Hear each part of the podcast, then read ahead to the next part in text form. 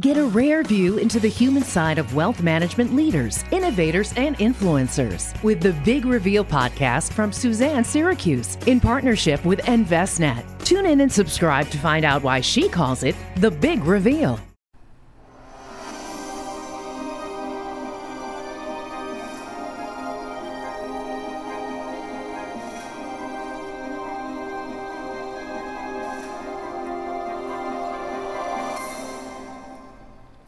Hola, listeners! Welcome to Adventure Seed Podcast, a random roller podcast where every show is different. I'm Heather, and Whitney's also here today, and we're recording from a virtual table. We rolled for an incredible adventure out of 20 possibilities, and we also rolled for our drinks. We're discussing Canto, If Only I Had a Heart, Volume 1, which is the collected issues uh, 1 through 6, by writer David M. Booher and artist Drew Zucker.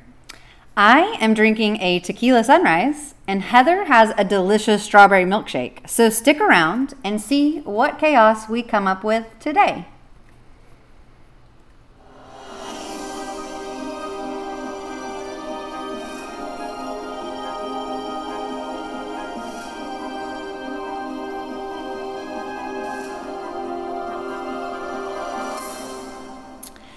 Well, uh, I'd like to start off by saying Canto is amazing.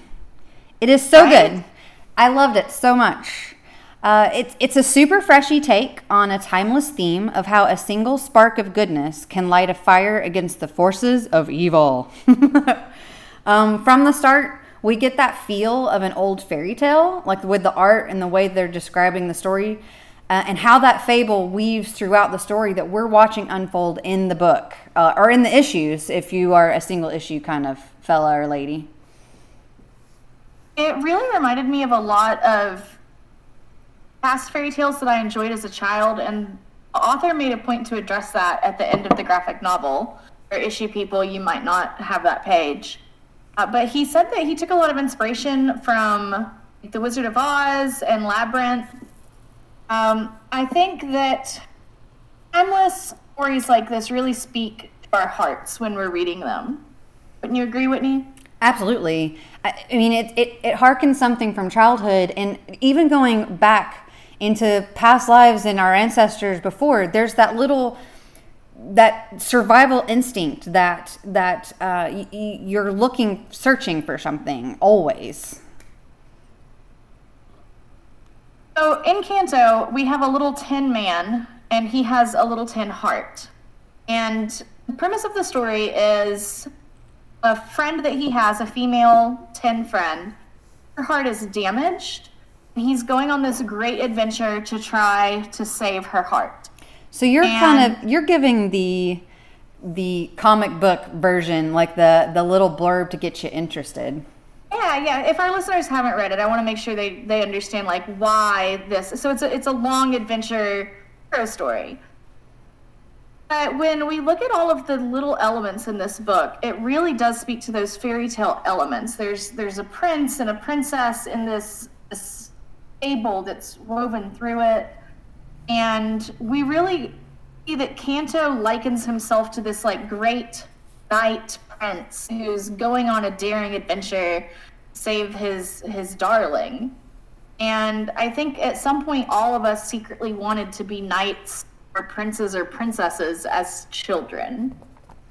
Well i mean stories are universal. Every every culture has a series of stories that's passed down from the generations.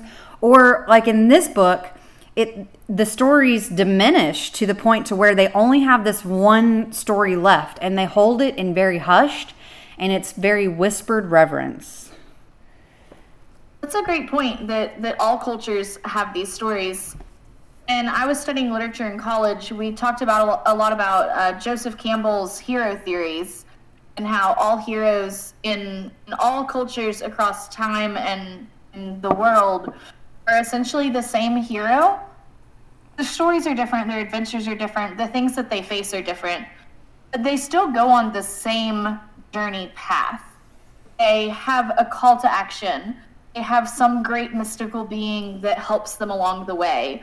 They have to face something either externally or si- inside themselves that they have to overcome.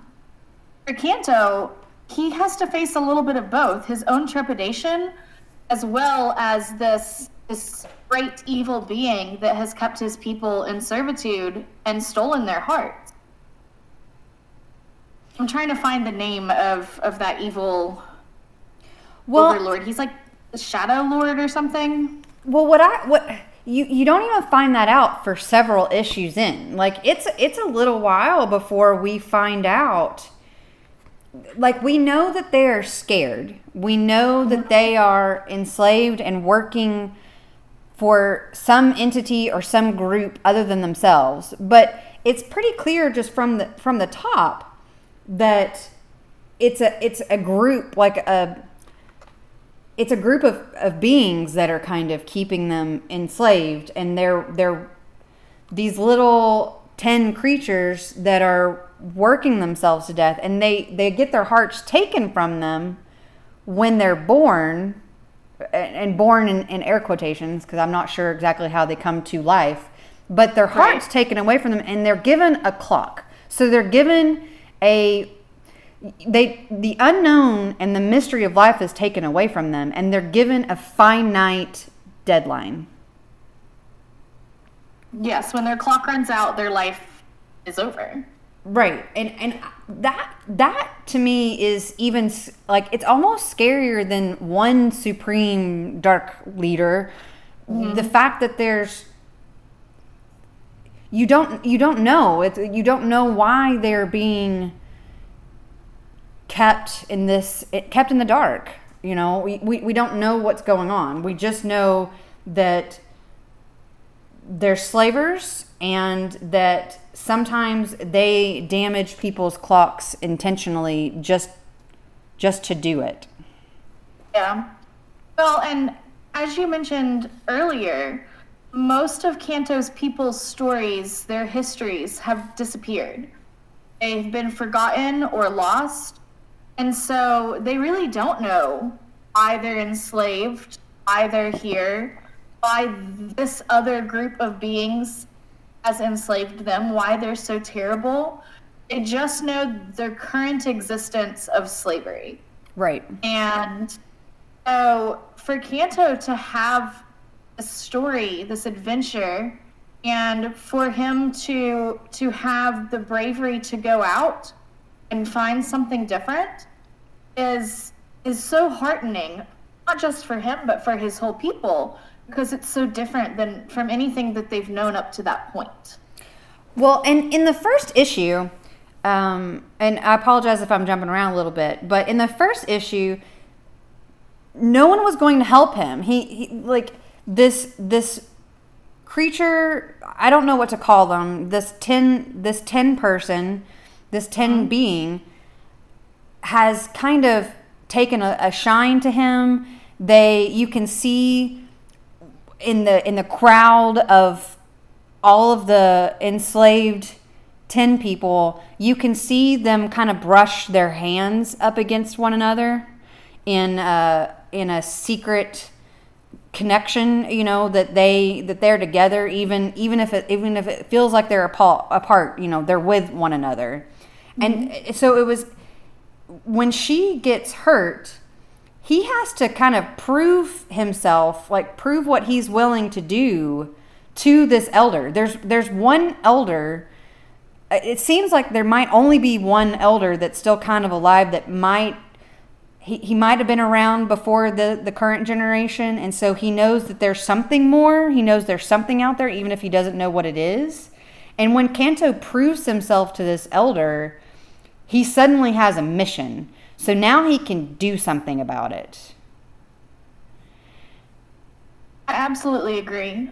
And I think that moment, that realization that he had his own his own ability to go out and do, his own autonomy, uh, his own mm, there's a word for it and it's just left my brain like a sense of ownership for his own destiny and what he gets to decide. Right, right. Like when he realizes that, realizes and he promises to this this poor injured female hawk friend of his, he's going to go out and, and write his own story. And I think we really start to see his character take shape there, even though as he sets out on that path, he's still a little scared. He doesn't know what he's going to find. Oh, he's a he lot scared. Find. Oh yeah, he's a lot oh. scared. You can see it. I mean, it's it's so interesting. The the I want to talk about the art for just one second because it kind of ties in here. The eyes are the windows to the soul, and mm-hmm. The um, Zucker, Mr. Zucker nailed it with the eyes. You can see you can see his determination in his eyes, you can see the fear in his eyes. You can see when he was proud of himself for getting this mission and having the ability and making that promise to her that he's he's going to come back. He's he's going to do this for her and he's going to come back. And you can just see that determination in his eyes. Well, and with a little tin person, you don't get eyebrows or smiles or any other sort of facial recognition that we're used to seeing as people begin to guess these emotions. Like for the artist to pull all of this off with just the character's eyes. It's insane. It's, it's volumes and volumes about his talent. I also really like the color palettes that they used for this. When in Canto is facing darkness, the pages are so dark. When Canto is realizing something about his own ability, his own strengths, we really see the light begin to pour into those pages as he begins to understand what he is capable of, even as an individual. Yeah, the, the pages are almost like warm, like firelight or candlelight. Hmm. And that I agree entirely. And something else uh, to that same vein, when he's talking to um, his female friend that he's he's trying to save her time, you can see, and, and it, it starts with her story, but you can see like hers is all in blue, and she's wearing this blue sash around her shoulders, and mm-hmm. he has um, a red one and his his story is in red his dialogue is in red. And when you go to where he's talking to other creatures the, the it changes color. So his is highlighted in whatever it is either black or red and then the mm. creatures is highlighted in whatever color they are or whatever the dominant color in them. So there's a there's a conversation where he has it in gray. There's a conversation where it's in purple. There's a conversation where in hers it's blue and red. And so I, I find that really interesting something that we don't get in novels and in the regular written word we do get in comics and graphic novels is um, go ahead. No i was just going to say the additional way of storytelling mm-hmm. an extra level of it. Well and at first i struggled with this book because all of the little people are little tin people and they all look very similar except for these colored sashes that they're wearing.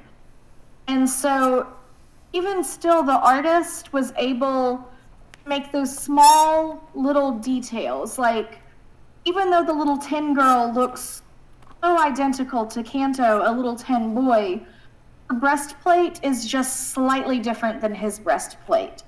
The elder just looks a little bit more grizzled.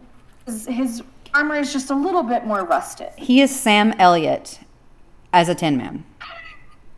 Yeah. Tell me I'm wrong. I you're not wrong.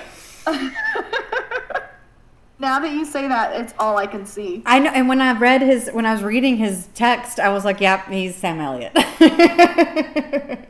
uh, for the artist to create these these slight differentiations, or either the artist or the colorist to color the dialogue the way that they did, it's it's just such a small detail by itself you wouldn't think makes a difference throughout the book as a whole, it just creates that extra layer of beauty this book that we often don't find in other formats.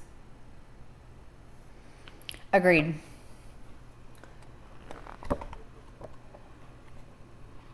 I also thought it was interesting how many people are allies to Canto on this journey, especially in the beginning when it really seemed like the only friend he had was the little 10 girl. But the further he goes on this journey, more friends he finds. He's he starts by having like this scary beast that normally eats his people befriend him. And then along the way, a hermit helps him in his cause. And then a mysterious traveler also aids him, as well as her familiar pet. I just found it so interesting that so many people were willing to ally themselves to this little this little tiny tin man who seemingly had all the odds stacked against him and were willing to help him on this journey. Is it a Malarex? Is that how you pronounce it? Yes, that's how I was reading it, Malarex. So to me, like it kind of tells you his nature right from the start when they are out in the woods and he's like, You shouldn't be here. So he's already trying to protect her. And then mm-hmm. she, and then when the the young Malarex or what, however you pronounce that, they come around and they're growling and angry and ready to eat these this these metal peoples, these metal humanoids. And his friend comes and saves him and he's like, "Listen, just sit here and be patient. I'm not judging him. I've heard that if you don't give them a, a you know, if you don't make them think you're food, then you won't be food." And it turns out that that's true. So like he he didn't judge a book by its cover he took a chance and it paid off dividends for him in the future. Mm-hmm. And it's these small kindnesses that he does throughout the whole story and that's how he gets all these friends they're little they're little things that he does little actions little words that he chooses but they keep coming back and and and paying off for him that he he took a chance on them. And so they're like they they all choose to kind of stand by him. And it gives me chills kind of just thinking about it and just looking at it from that component. Because ha- what journey have you been on where you thought you were alone and you were struggling and then you got help out of nowhere. Definitely several like through through early divorce and through motherhood like like motherhood can be pretty isolating at times like you're used to being able to go out with your friends and do things and suddenly you're you're like at home tied to a kid, but I had so many people, you yourself included, that that willingly stepped up and and said, "No, we're in this together. How can I help?" And I think sometimes that's unexpected. Like even though you know you have good friends, when you're in that place of of darkness or isolation, it's hard to remember that. Yeah. And so for this little in person constantly like he always was doing the kind thing. He was always doing the right thing. But then for other people to remind him they do the right thing too, when all he had known was kind of the pain of his own slavery and his people's own slavery, I think I think that surprised him each time that it happened. But other people do the right thing too. Well, and when you when you are in such darkness and you're hurting, your your pain drowns out things. Like you you don't mm-hmm. always see it. And even though he was he he would be in such tremendous pain, but he would still do the right thing, as you were saying. And so it's just it's so it's it's so isolating, and so it's it's it's very amazing that this writer that Booher was able to kind of tap into that fear that we all have, that darkness, that abyss that we all can find ourselves in if we aren't careful or if we aren't you know aware of all the light that's around us. And you often in your own personal life speak out a lot about mental health and and living with with mental illnesses. I think for you that that can often sometimes be a similar experience right? Yeah, absolutely. It's just you know, we, we all kind of struggle, and people that do have mental illnesses kind of have that extra layer of water we've got to swim through. And um, on issue, I believe it's issue three, we see Canto swimming underwater and, and kind of getting pulled under by this tentacled monster. because um, he's he's searching for the heart. He's searching for the creature, for the being that takes their hearts. Right, and he's been told that if he goes to this this lake, there's a hermit that lives there, might have answers for him. Yeah, and he he comes to the to the water's edge, and um, he's like, I I don't even know where to go. There, it's such a huge space. I don't I don't know where to go to for help. I don't know what I'm looking for. I don't know. It's so it's such an isolated lake. It's it's in the middle of nowhere. He doesn't know what to do. And he's on an overwhelming journey with very little direction or guidance, fighting for a really big cause. Like I can see where looking at this lake, having never seen a lake in his entire little 10 life, um, this could be so vastly overwhelming for him. Oh, huge.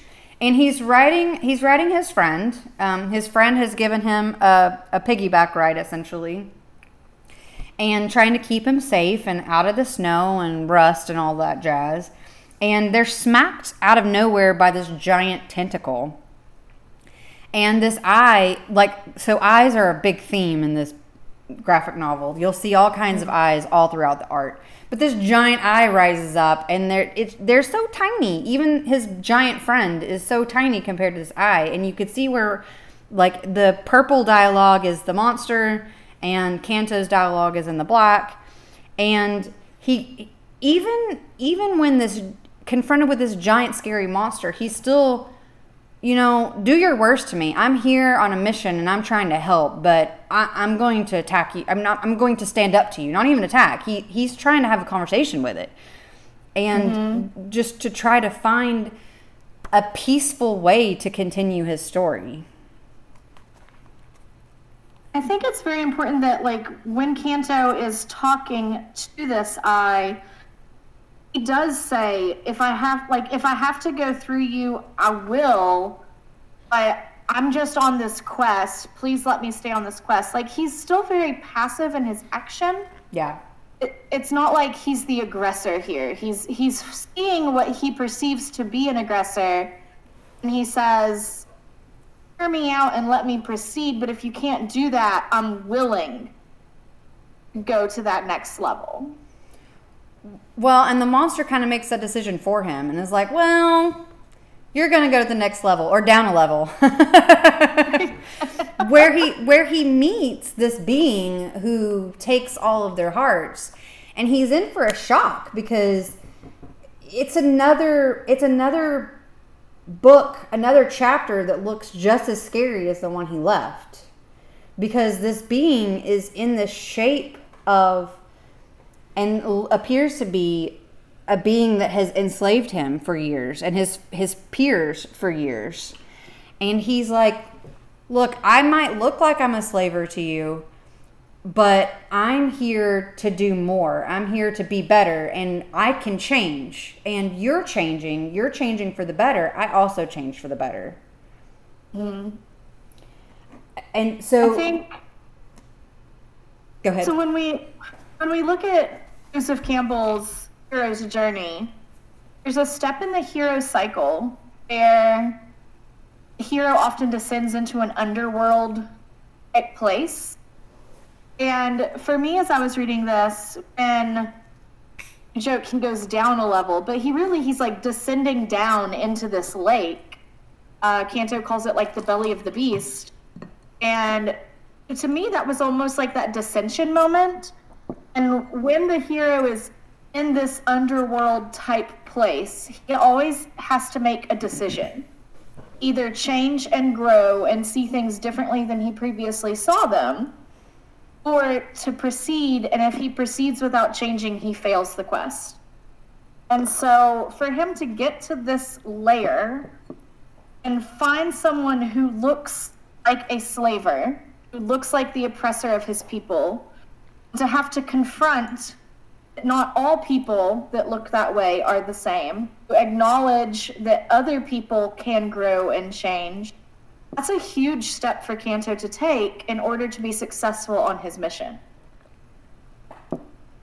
It is. And I mean he he almost doesn't like he struggles with that decision because it's so much for he didn't realize just how big of a problem he was taking on, how how big of a challenge he was tackling. And he's given all this information and some of it was helpful and some of it wasn't helpful. And essentially the being is saying, "Look, you you are the one that might make the discovery that could lead to more. You have an opportunity. You can you can take this time and rest and go on your journey and maybe go to it ill prepared or you can train. And the the every single issue comes down to a matter of choice. He's making these choices and it's it's each one is is very much a fork in the road. And where where is this journey leading to leading Canto? And he makes it like you can see him kind of struggle. He's like, I don't should I I was just gonna sleep, but maybe mm-hmm. I should train. And then you see him like with fierce determination stand up and look and he's like, I'm choosing to train. I'm gonna do this. I'm going to tackle my fears, tackle whatever I need to because it's it's worth it's worth it to me to try. And that was a big step in his journey. Well, and and while he's in this place with this former slaver, he learns a lot about his people's history and the history of his oppressors that had been lost time or had been mistold to his people. And I think learning that teaches Canto empathy that he had previously lacked for the people, not not just his own people, but for the oppressors as well. And I think learning that true history, learning that about himself and his people and the people that he had previously seen maybe even as enemies was a big change for him. So the and town... we even learned that the oppressors at one point had been oppressed themselves.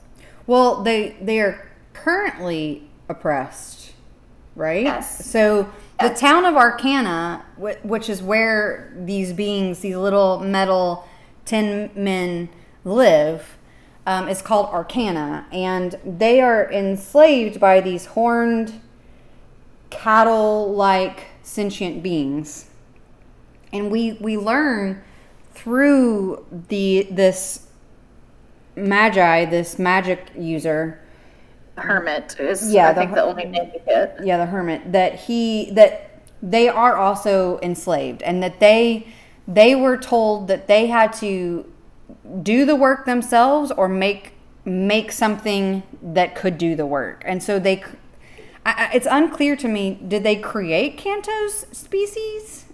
Like is Canto's uh, my understanding was that Canto's people were also brought there and enslaved, that they didn't necessarily create him. said thousands of little tin hands could harvest more than we ever could. And so he, the the overlord, uh, released us from the shackles after your people had been conquered. Gotcha.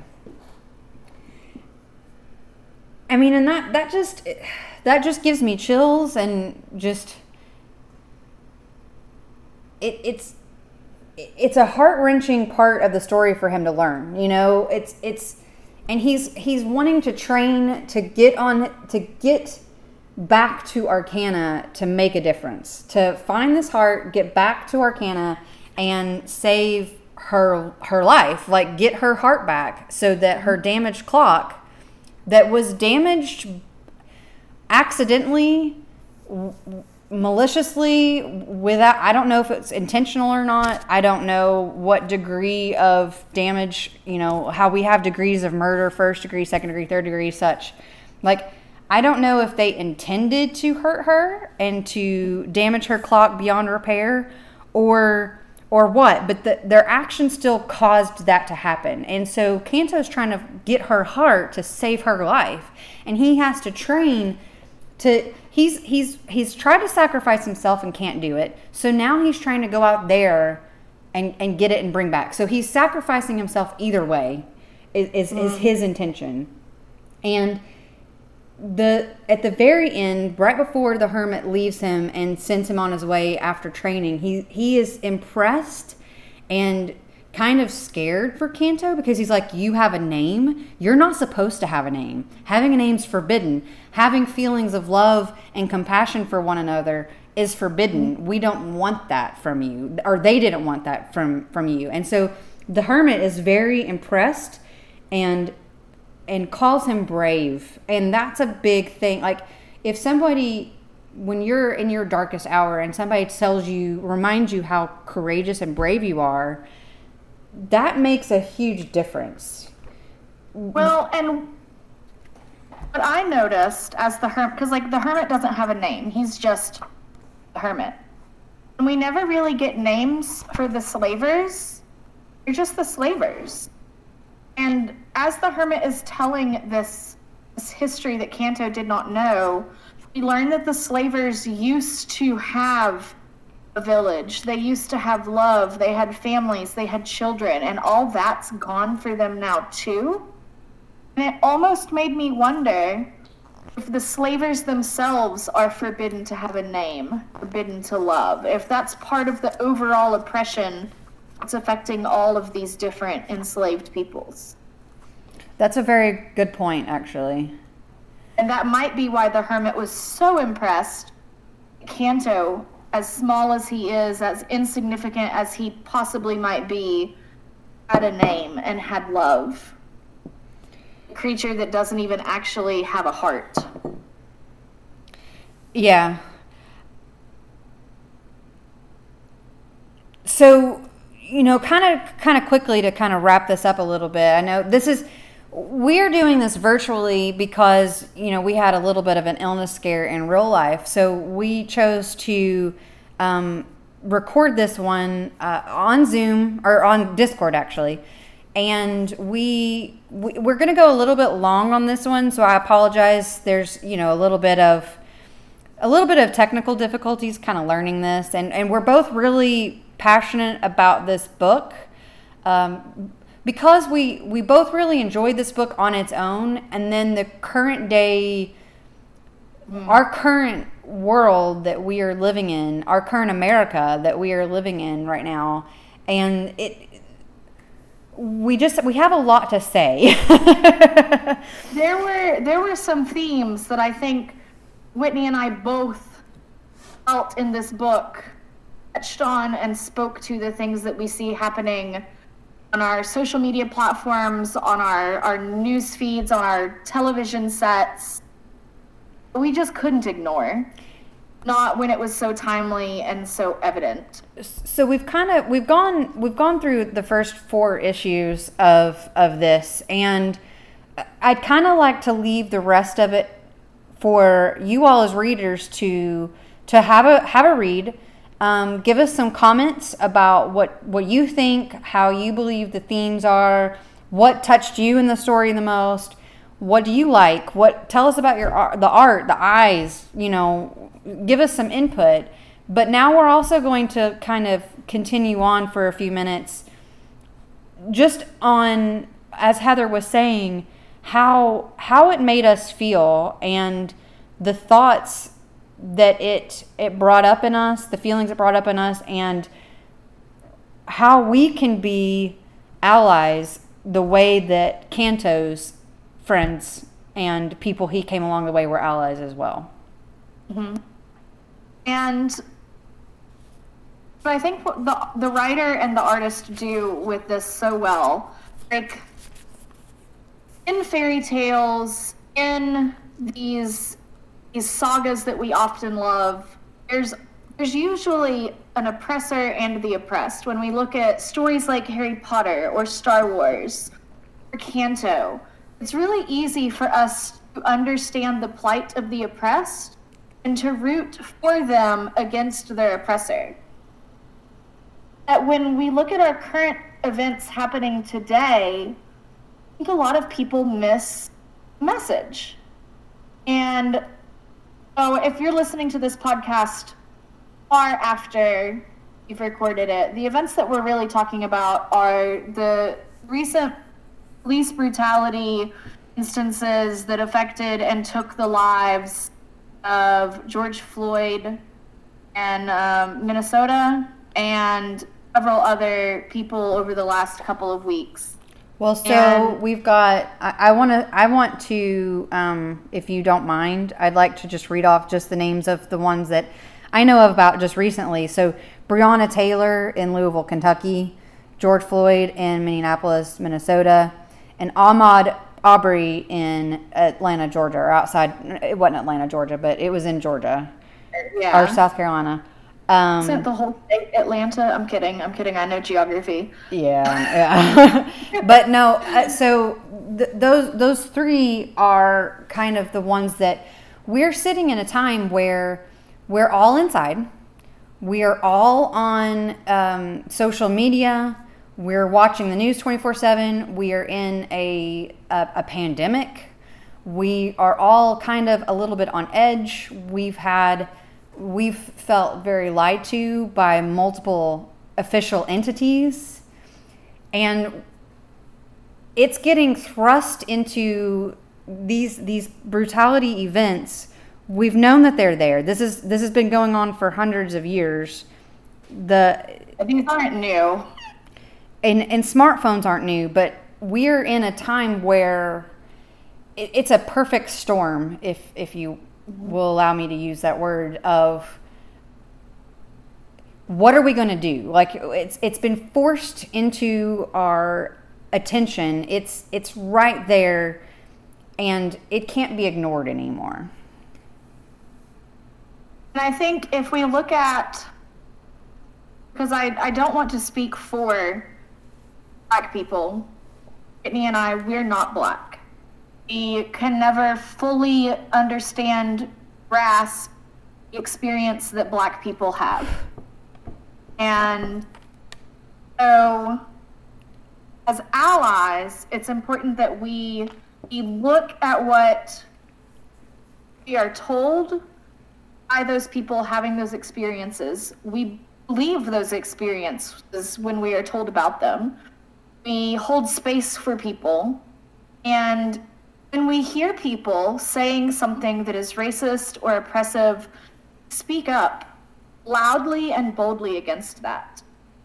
And keep this related to Canto, Canto sees something he knows is wrong. He sees what he perceives to be his oppressor hurting his friend, leading to the possibility of her death and the likelihood the likelihood of her death.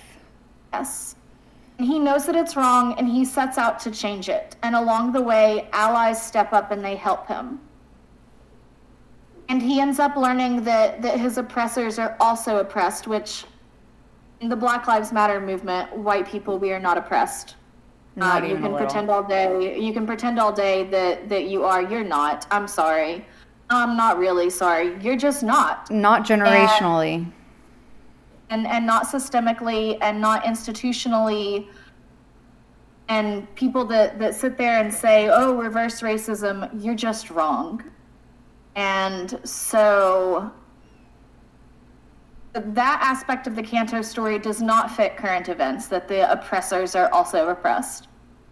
But what does it is is that Canto has allies. He's seeking to make a change in his world for the betterment of his people and for all of the people that are oppressed in his world.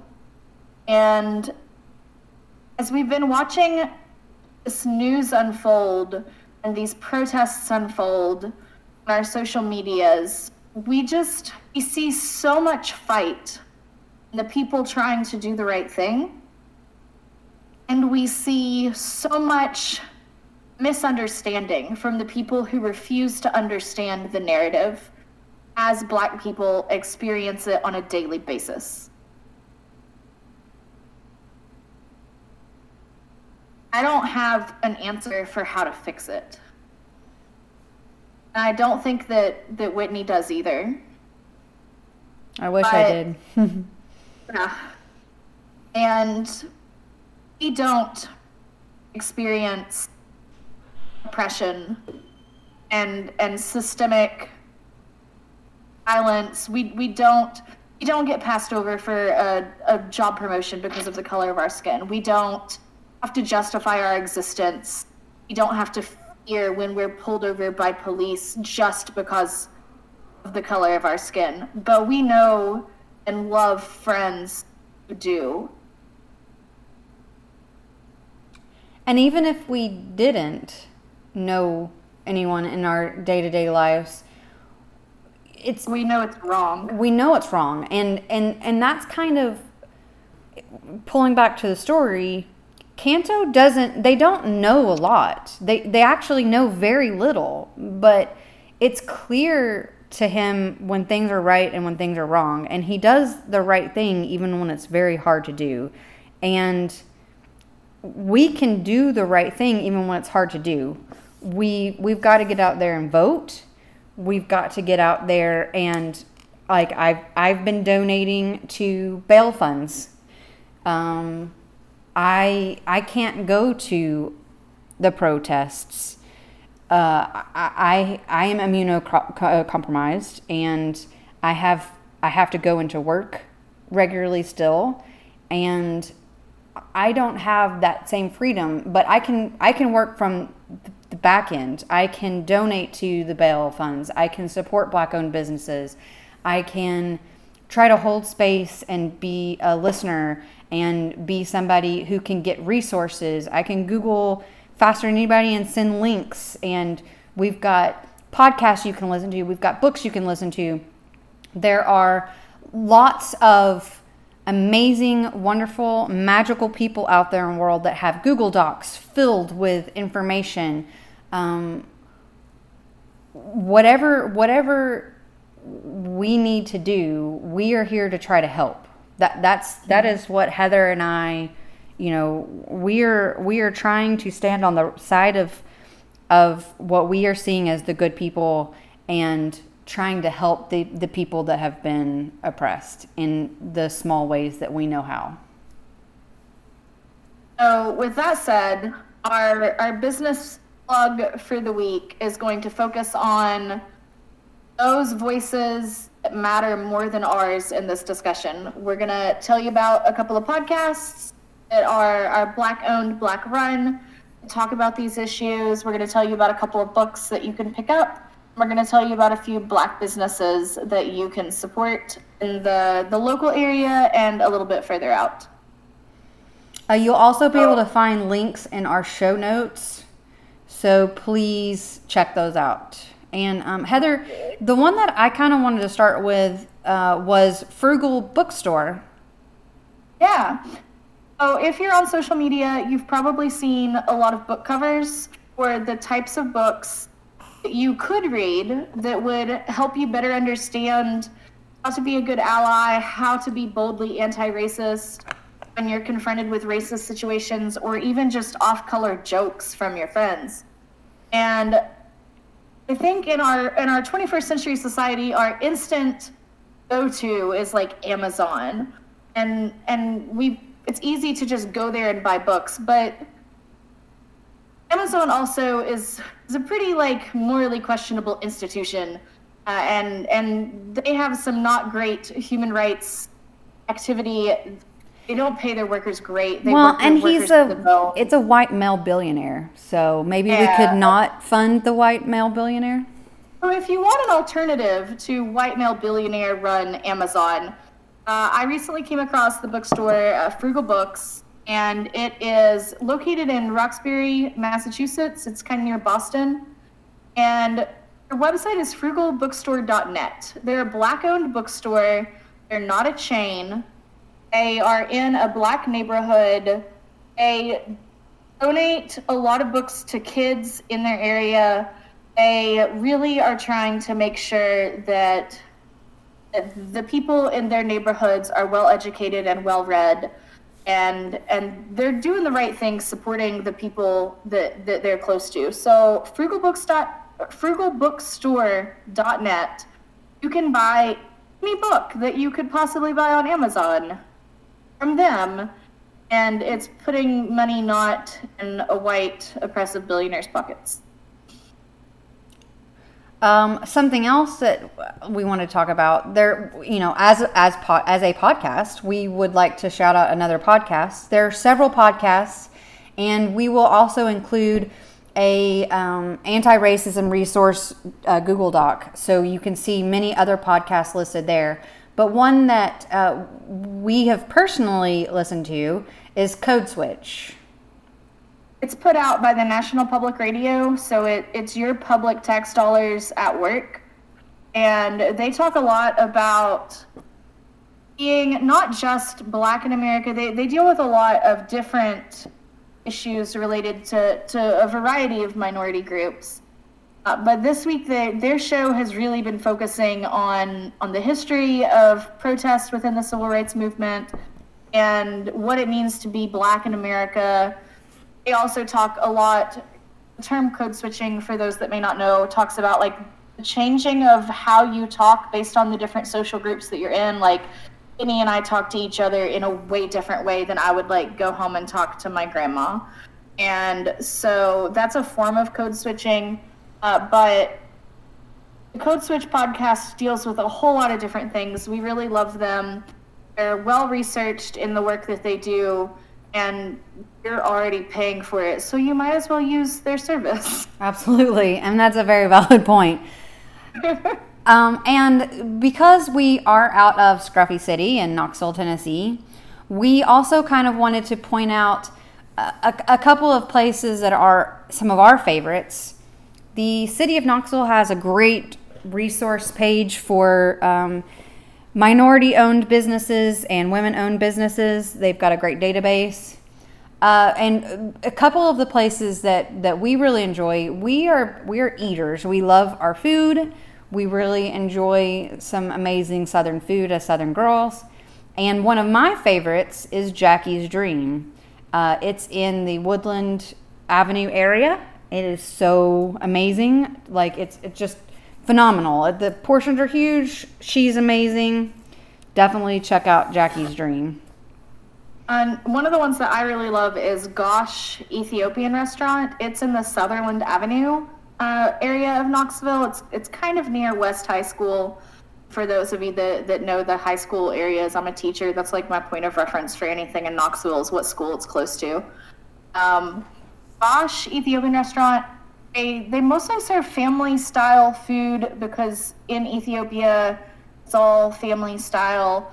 The owners are really really fantastic. You will never meet a sweeter group of people in your life, and their food is so amazing. So if you like to eat a lot, have to share their platter with your family. You could just go and eat it all by yourself and if I mispronounced the name of your restaurant, Gosh, I'm so sorry. It could also be Gauche.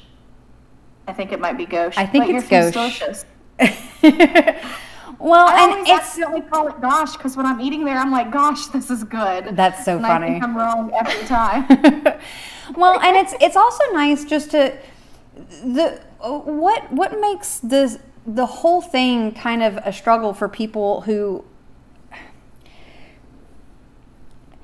it's it's hard to step out of your comfort zone sometimes, you know, and that's that's that's some that's a it's that's a, an easy way to do it in your food realms is to try try these places, try new places, try to walk in somebody else's shoes, eat off somebody else's plate, you know, like try to get these new life experiences and and learn and grow as a human and not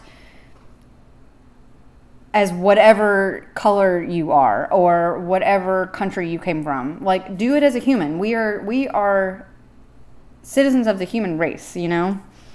You do you do a, a big multicultural unit uh, in the grade level that I teach. Like I've talked about in the past, I'm an English teacher. We read a lot of different books from a lot of different countries. And one of the tasks my students have is to either go to a religious service for that culture, whatever religion that culture predominantly practices, or to go to a restaurant that that country region. Because I firmly believe you can tell so much about a people based on the way that they they pray or the way that they eat. And so when you go to to Ghosh Ethiopian restaurant, because they serve their food family style in these large platters, there's an emphasis on sharing. Like to me, that really tells you how important family is in their culture and how important generosity is to them.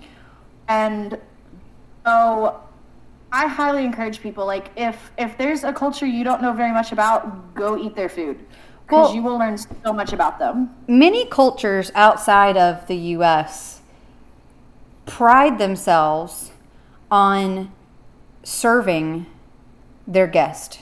Whom, whomever their guest is, you know, whoever comes into their home, whether it's family, friend, stranger, it doesn't matter. That it's a it is a point of pride and it is a point of of their love and compassion for each other that they they want to feed you. They want to take care of you.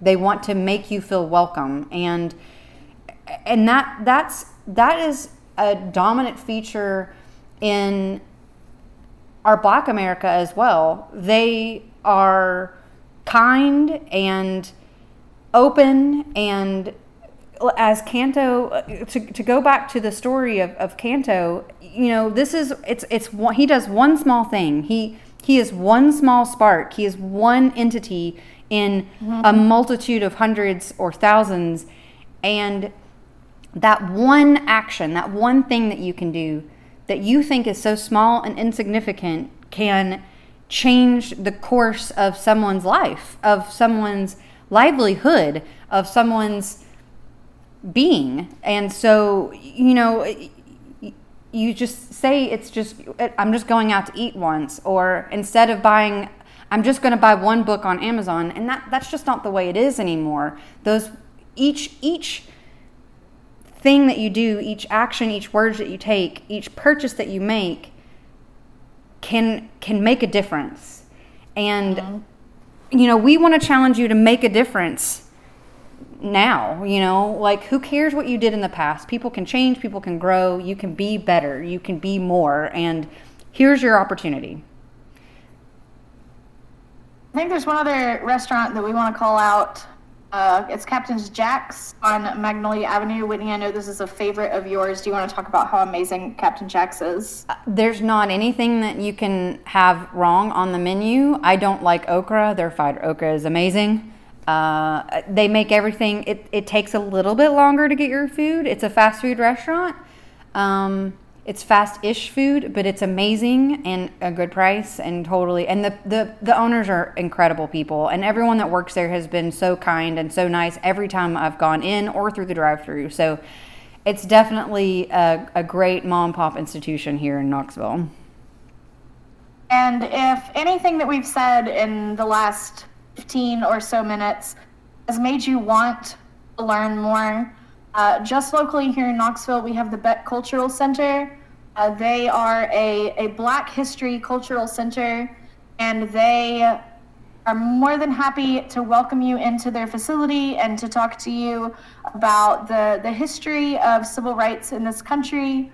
If you need a book to read, you can look at uh, How to Be an Anti Racist or any of the others. Uh, Black Feminist Thought is one that comes to mind.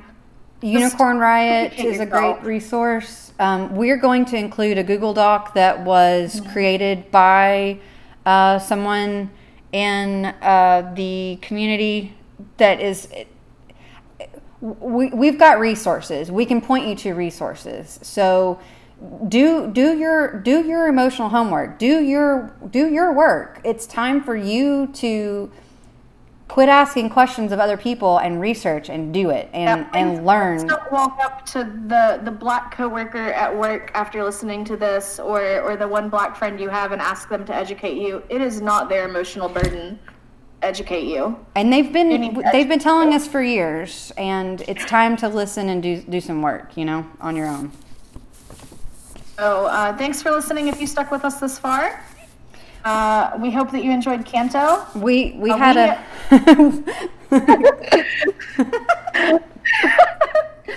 we had another fun one off today here at Adventure Seed Podcast. yeah we did. I'm gonna roll for our next story real quick. I didn't mean to be on my soapbox so much, but uh, thanks for sticking with us on this this journey with us, guys. We we really appreciate it. So it looks like I rolled for uh, just a generic uh, graphic novel. So I gotta get to pick, and I want to pick Lady Killer. Uh, so it looks like we'll be reading Lady Killer by writers Joëlle Jones and Jamie S. Rich. Art is also by Joëlle Jones, and I just love it when somebody does both, when they both write and illustrate. I think that's talent. cool. Yeah, I'm super jelly. I cannot even draw stick figures. it, Um, you want to roll for drinks too? oh yeah, let's do that. Um, I rolled for a. Looks like I'm going to have hard tea. Excellent. I'm going to trust you to roll for me because my dice Ooh, are on the other girl, side. I'll do it. Uh, you rolled an icy. Oh yes. Does I'm so anybody else have. Weigels? Ices are the best. you don't have, if you don't have Weigels, the best way I can explain an icy would be like a 7-Eleven cola, Slushy? big slurp, Slurpees. Is that what Slushy or them? Slurpee? Yeah. We don't have 7-Eleven here, guys. So uh, y'all are lucky in that. Uh, be sure to follow our Quest Adventure Seed podcast on Facebook, Instagram, and Twitter, and wherever you get podcasts. If you're having trouble finding, well, you're not having trouble finding our podcast. You're listening to us. If you have friends who are having trouble finding our podcast, reach out to us on our social media, and we'll be happy to send them a link. Yeah, because we we are having you have to search all three words Adventure Seed Podcast, and even then sometimes it's not being found. Super weird. But we're there, and we are so happy that you are reaching out and trying to find us. And please continue to listen to us, comment, rate, do all that fun stuff. And may the dice always be in your favor. Roll well, guys. Bye. Oh.